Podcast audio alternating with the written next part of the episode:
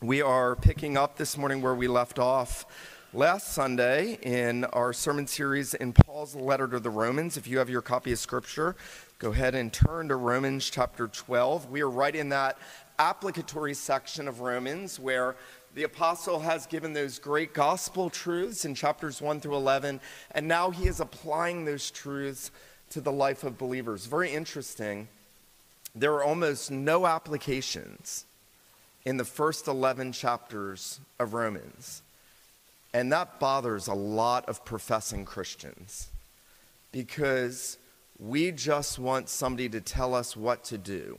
Just give me 10 practical steps to make my life better. And Paul says, uh uh-uh. uh, i am going to give you 11 chapters of gospel doctrine about who Jesus is and what he did. That will make you better now I'm going to give you a whole bunch of applications. And this section is full of them. And it's not always easy to see how these things come together. There is a rhyme and a reason for what Paul says.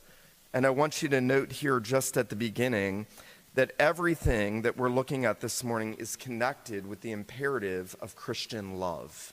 The imperative of Christian love. And so we're looking this morning at Romans chapter 12 We'll start in verse 9 and we're going to read down to the end of the chapter to verse 21. And as always, you're going to find it helpful to have your copy of Scripture open and to be reading along with me.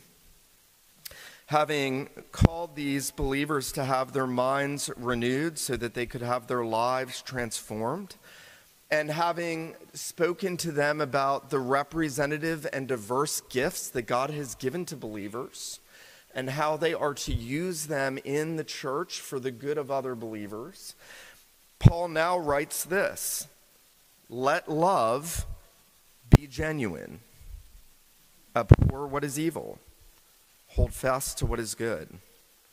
Love one another with brotherly affection. Outdo one another in showing honor. Do not be slothful in zeal, be fervent in spirit, serve the Lord. Rejoice in hope. Be patient in tribulation. Be constant in prayer. Contribute to the needs of the saints and seek to show hospitality. Bless those who persecute you. Bless and do not curse them. Rejoice with those who rejoice. Weep with those who weep. Live in harmony with one another. Do not be haughty, but associate with the lowly. Never be wise in your own sight. Repay no one evil for evil, but give thought to do what is honorable in the sight of all. If possible, so far as it depends on you, live peaceably with all. Beloved, never avenge yourselves, but leave it to the wrath of God. For it is written, Vengeance is mine, I will repay, says the Lord. To the contrary, if your enemy is hungry, feed him. If he is thirsty, give him something to drink. For by so doing, you will heap burning coals on his head. Do not be overcome by evil, but overcome evil with good. The grass withers, the flower fades, but the word of God endures forever. Well, in God's providence, I happened, before coming to this passage, I happened to start reading again for the second time Dietrich Bonhoeffer's Life Together. If you've never read his book Life Together, I would highly recommend it. He wrote it in 1938. He wrote it just on the brink of World War II, and he wrote it as a minister who had ministered against the Nazi regi- regime in Germany. As a Christian pastor, had pastored illegally because he was not allowed to pastor, had fled, had come back, and as many of you know, was arrested just before the Allies went into Germany and, and ended the war, and he was hung after being imprisoned in the Gulag. And Dietrich Bonhoeffer was a man that was remarkable for the way in which he embodied and taught Christian love. In fact, at 21, he had written his doctoral dissertation on love within the Christian community. The opening chapter of that book, Life Together, is one of the most beautiful things ever written in Christendom. And what Bonhoeffer says at the beginning of that chapter is that believers are called to live in the midst of a hostile world and among unbelievers. He said many Christians want to retreat. They want to pull back. They don't want to be around the unbelieving world. But he said, Our Lord kept us in the hostile, hostile, wicked, unbelieving world for a reason. And then he says, But he has put us together in a Christian community to enable us to learn how to live the life of love among other believers so that we will learn how to live it among the unbelieving world in which God has placed us. Now, I have a sneaking suspicion that Dietrich Bonhoeffer was basically meditating on and expositing everything that the Apostle Paul is saying here in Romans 12, 9 through 21. Um, as he comes now to apply the gospel to believers and to give us something to do. What does God want me to do? Let love be without hypocrisy, abhor what is evil, cling to what is good, love one another with brotherly affection. Now, we're going to see just two things this morning gospel motivated love to believers, the call to gospel motivated love to believers, and the call to gospel motivated love to enemies. If you were here last week, you heard that God gives a diversity of gifts to his people. He doesn't give us all the same gifts, and he wants us to use them diligently in a way that builds up the members of the body. And so, the first thing that Paul has said is there are things that believers are called to do that are unique to them. Not everyone has a gift of teaching, not everyone has the gift of faith, not everyone has the gift of administration or leadership, not everyone has the gift of generosity. There are certain things that we are called to do, and Paul starts with this, that are unique to you as individuals. But now, what he does is says there are other things that God wants us to do that are not unique to one believer over against another, but are true for all believers. And the first thing he says is love. Now, Paul is going to define this and spell this out. He's going to give the characteristic marks. He's going to explain what this looks like in action. He's going to explain what love looks like in action and in reaction to actions that happen to us and in circumstances that occur in our lives. But what's interesting is Paul is essentially telling us the most important thing that you can care about as a Christian is that you are loving others in the same body. Um, my dad, when I was a very young adult, man, that went by quick. I was probably 23 or 24. He said to me, You know, Nick, you can go to seminary, you can learn all the theology in the world. You can learn how to exegete scripture. You can learn Hebrew and Greek and Aramaic and Latin. You can read all the systematic theologies. You can know everything. But you can leave and not have learned how to love people. What a word that is. What a word. What a word it is for us. How, how oftentimes we want to skirt the really important thing for the lesser important things think that's why Paul is bringing this on the heels of that call to humble service and the use of our gifts. Now he says, he says love. That's, that's the very first thing is, is love one another. Love one another with brotherly affection. Outdo one another in showing honor. Associate with the lowly. This is what life in the Christian community, life together looks like. And let me say this this morning. It really ought to be quite easy if we weren't so sinful. It really ought to be quite easy for us to love one another because we have been redeemed by the same Lord Jesus. We have been justified by the same Redeemer. We have the same forgiveness of sins. We have the same blessings of adoption into the family of God. God has done all of this for us, and when love is not there, it's because we've forgotten that everything about our Christian life is in Christ. And we've turned in on ourselves and we have become consumed with ourselves and our own desires. Listen to this. I love this. Bonhoeffer, as he is reflecting on how this ought to be a joy and a delight, he says this the physical presence of other Christians is a source of incomparable joy and strength to the believer. Listen carefully. The physical presence of other Christians is a source of incomparable joy and strength to the believer. Now, you know where this was fleshed out in Bonhoeffer's life the most? When he was in prison. They had drug him into prison. They had thrown him in there with many of the Jews and Christians that would eventually lose their lives. And the accounts are that he would go prisoner to prisoner and he would bring a presence of joy into their cells. Joy for being with them there in prison. Joy in getting to encourage them in prison. And we have everything and we are so selfish. I am so selfish. You are so selfish. We are so selfish. But when, when the rubber hits the road and believers need one another and realize what God has given us with one another, we can say the physical presence of other Christians is incomparable joy. Incomparable joy. Now, notice, Paul is not going to just give us, as he defines love, he's not just going to give us that general sort of sentimental, uh, social understanding of love, because that's the, the shape and the form that word has taken on. Notice as he begins to define love in this and explain what gospel motivated love looks like, he says, let love be genuine. Now, it's very interesting. If love is the highest virtue, and it is, and if hypocrisy is the lowest vice, and it is, then they ought not ever be brought together. Let love be without hypocrisy. Now, why would Paul have to say that? Because he knows that we can put best face on, best foot out, and fake care for one another. He knows that we can sort of just tolerate each other without loving each other. He knows that we can uh, be kind to one another personally and then speak about each other behind one another's backs.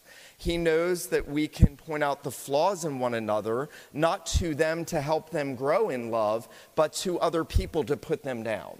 He knows that it is possible for us to feign love. And that's a very frightening thing because love must come from a heart that has been captivated and animated by the love of God in Christ. And when it has, it, it's not going to stand being insincere in the presence of other believers. Um, you know, that's really where we go in all of this. We learn to love in sincerity by meditating on the sincere, unending love of the Lord Jesus for sinners like us. Listen to this Jonathan Edwards said, Shall not we, who are the visible members of the body of this meek and peaceable Jesus, be lovingly peaceable one to another?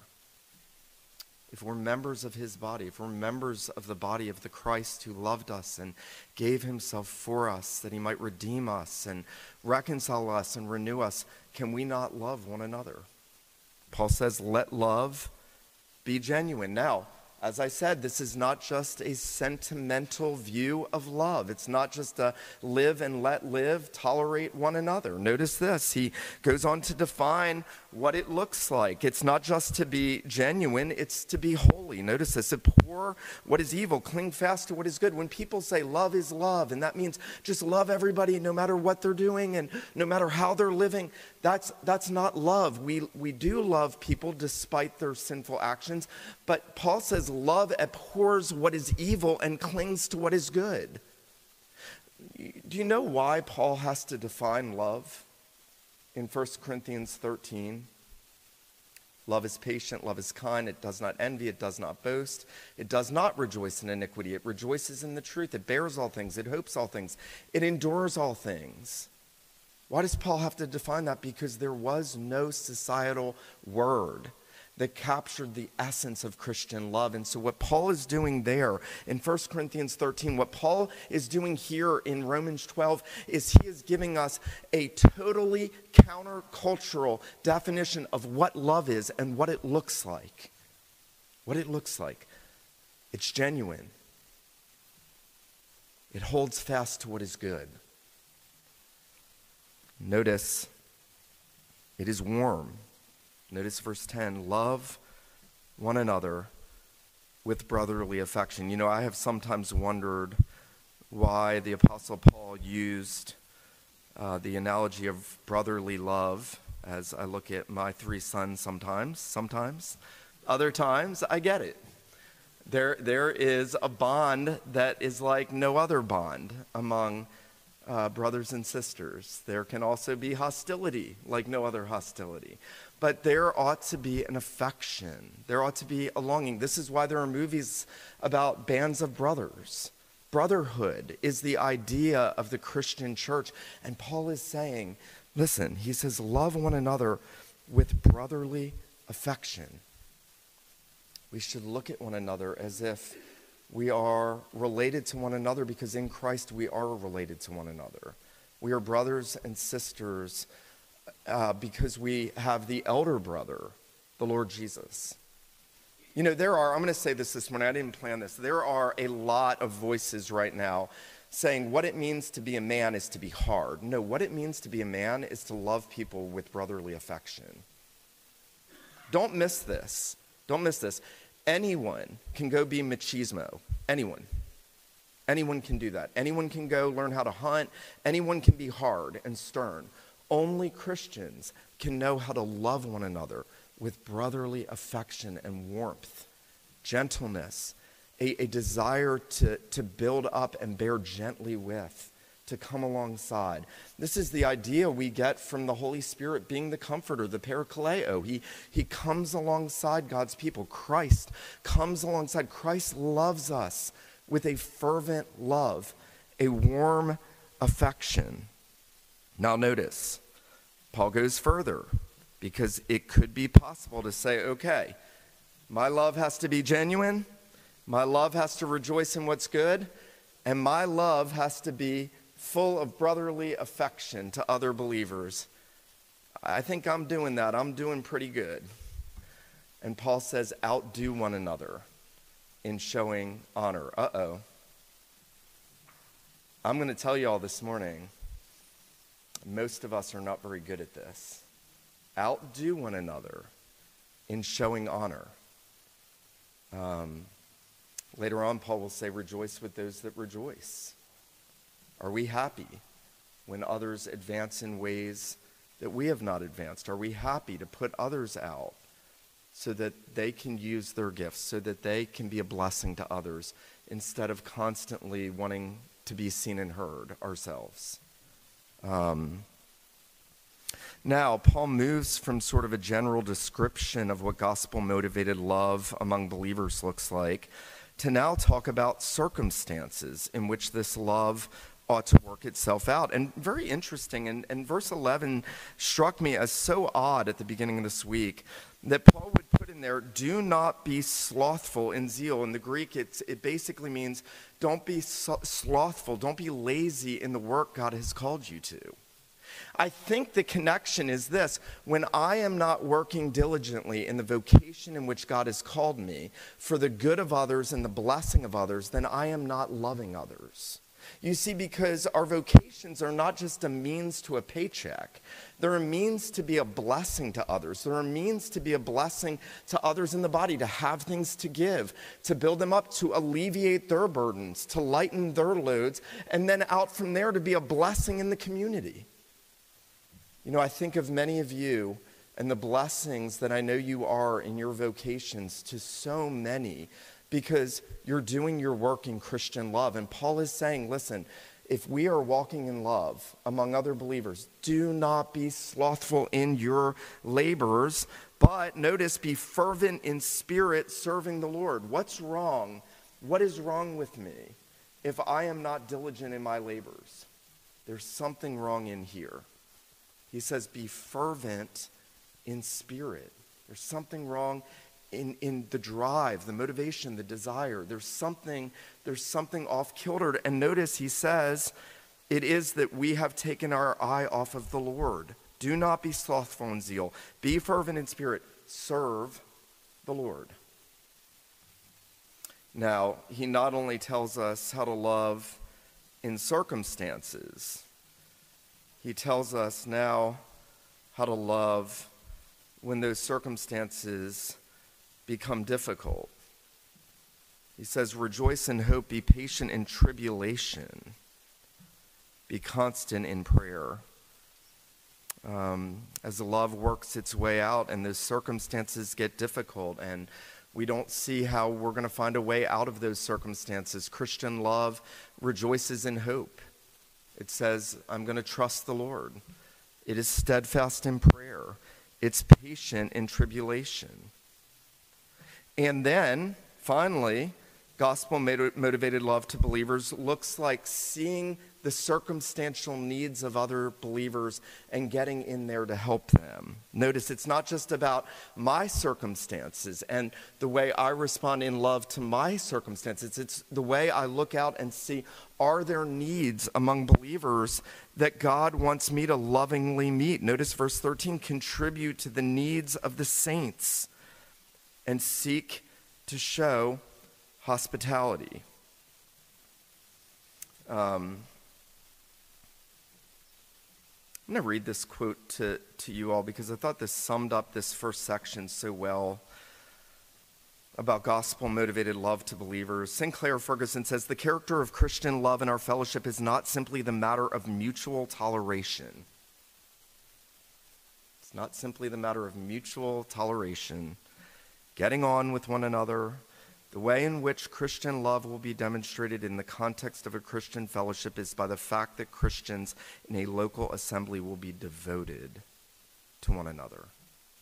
You could write over verses 9 to verse 13 devoted to one another. Are we committed to one another? Think about what we said last Lord's Day.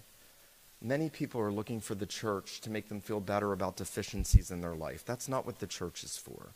The church is the blood bought people of Jesus being deeply devoted to one another in love in all of those ways. Now, I know it's true in my life, and I would go out and venture, it's probably true for many of you, that we could almost wish Paul stopped there. And I could say, you know what? It's good. I can be devoted to God's people. And then Paul says, But what about those people that are harmful to us? What about people outside the fellowship of the church? What about those that attack us? What about those that deride us? What about those that hate us? What about those that persecute us? What about those that put us in prison like they did to Dietrich Bonhoeffer? What about them? And notice now Paul says in verse 14 there is to be gospel motivated love to our enemies. Bless those who persecute you, bless and do not curse them. Um,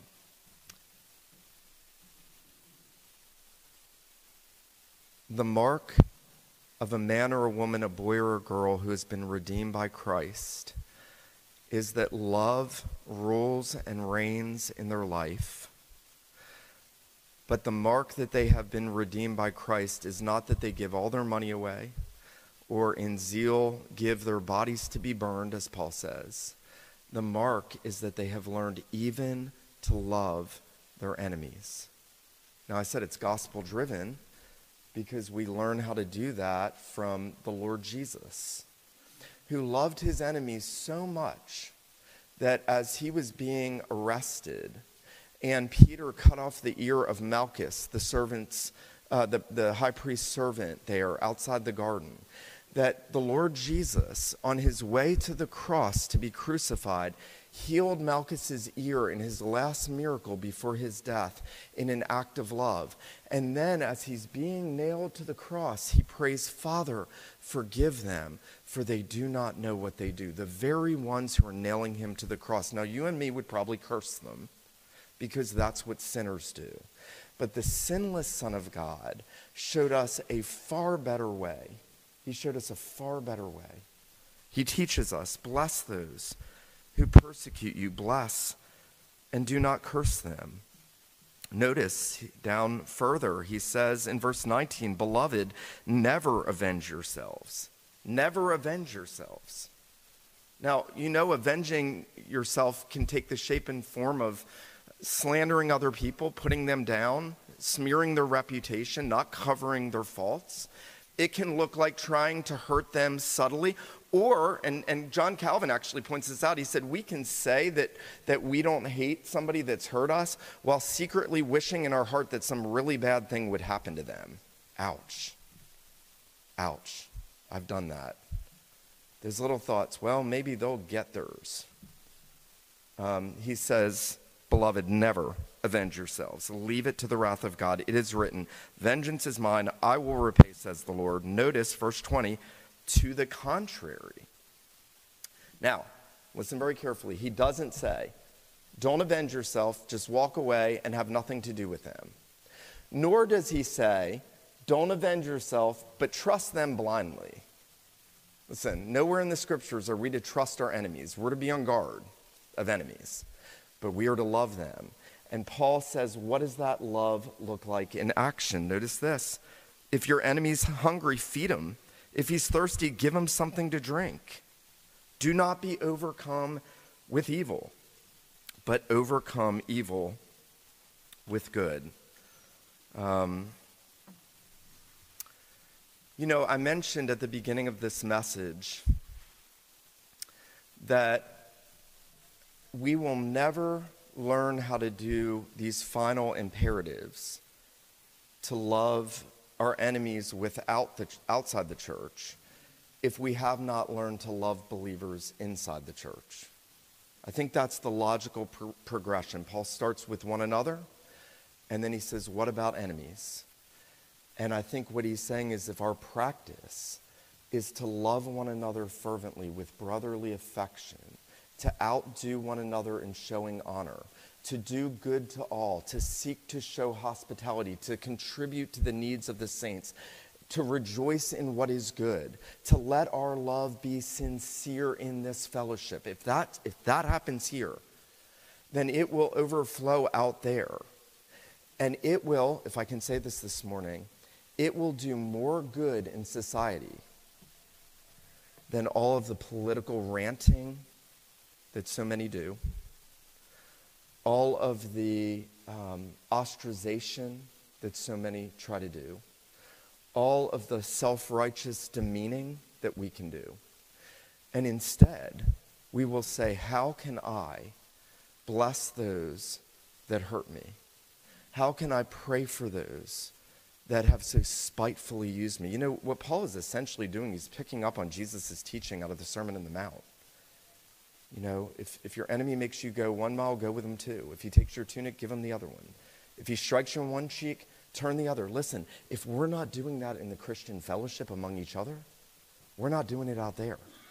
But when we learn the beautiful privilege we have to love one another fervently with brotherly affection in this fellowship, we will be more equipped to carry that love out there in all those other ways.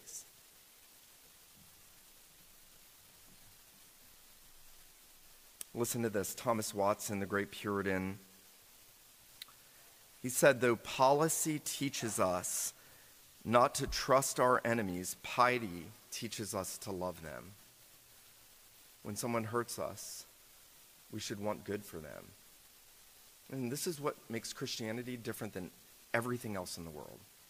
This is completely countercultural, it is counternormative, it is counterinstinctual to how we want to respond when people hurt us. Um, you know, I think about James and John, the apostles, and you know, they were called the sons of thunder, I think, because they wanted to call fire down from heaven to destroy the cities that rejected Christ. You remember that account. And they come back to Jesus and they say, Lord, do you want us to call fire down from heaven and destroy these, these sinners? And Jesus said to them, You do not know what manner of spirit you have. The Son of Man did not come to destroy lives, but to save lives. Did not come to destroy lives, but to save lives. I want to say this as we close. You know, I think Paul goes here because he knows this is the most important thing. And if this is not here, all the using of our gifts will result in grumbling or self aggrandizement. All of our interactions, we will be very thin skinned and we will be very bitter to one another, not walking in love to one another. in all of the circumstances in which God places us, we will not learn what it looks like to live out our Christian lives in love and toward those that attack us and seek to harm us, we will not learn to do them good. And so that means anything else, anything else that we try to do in the name of Christian living, if it is void of this, Paul says it's nothing in 1 Corinthians 13.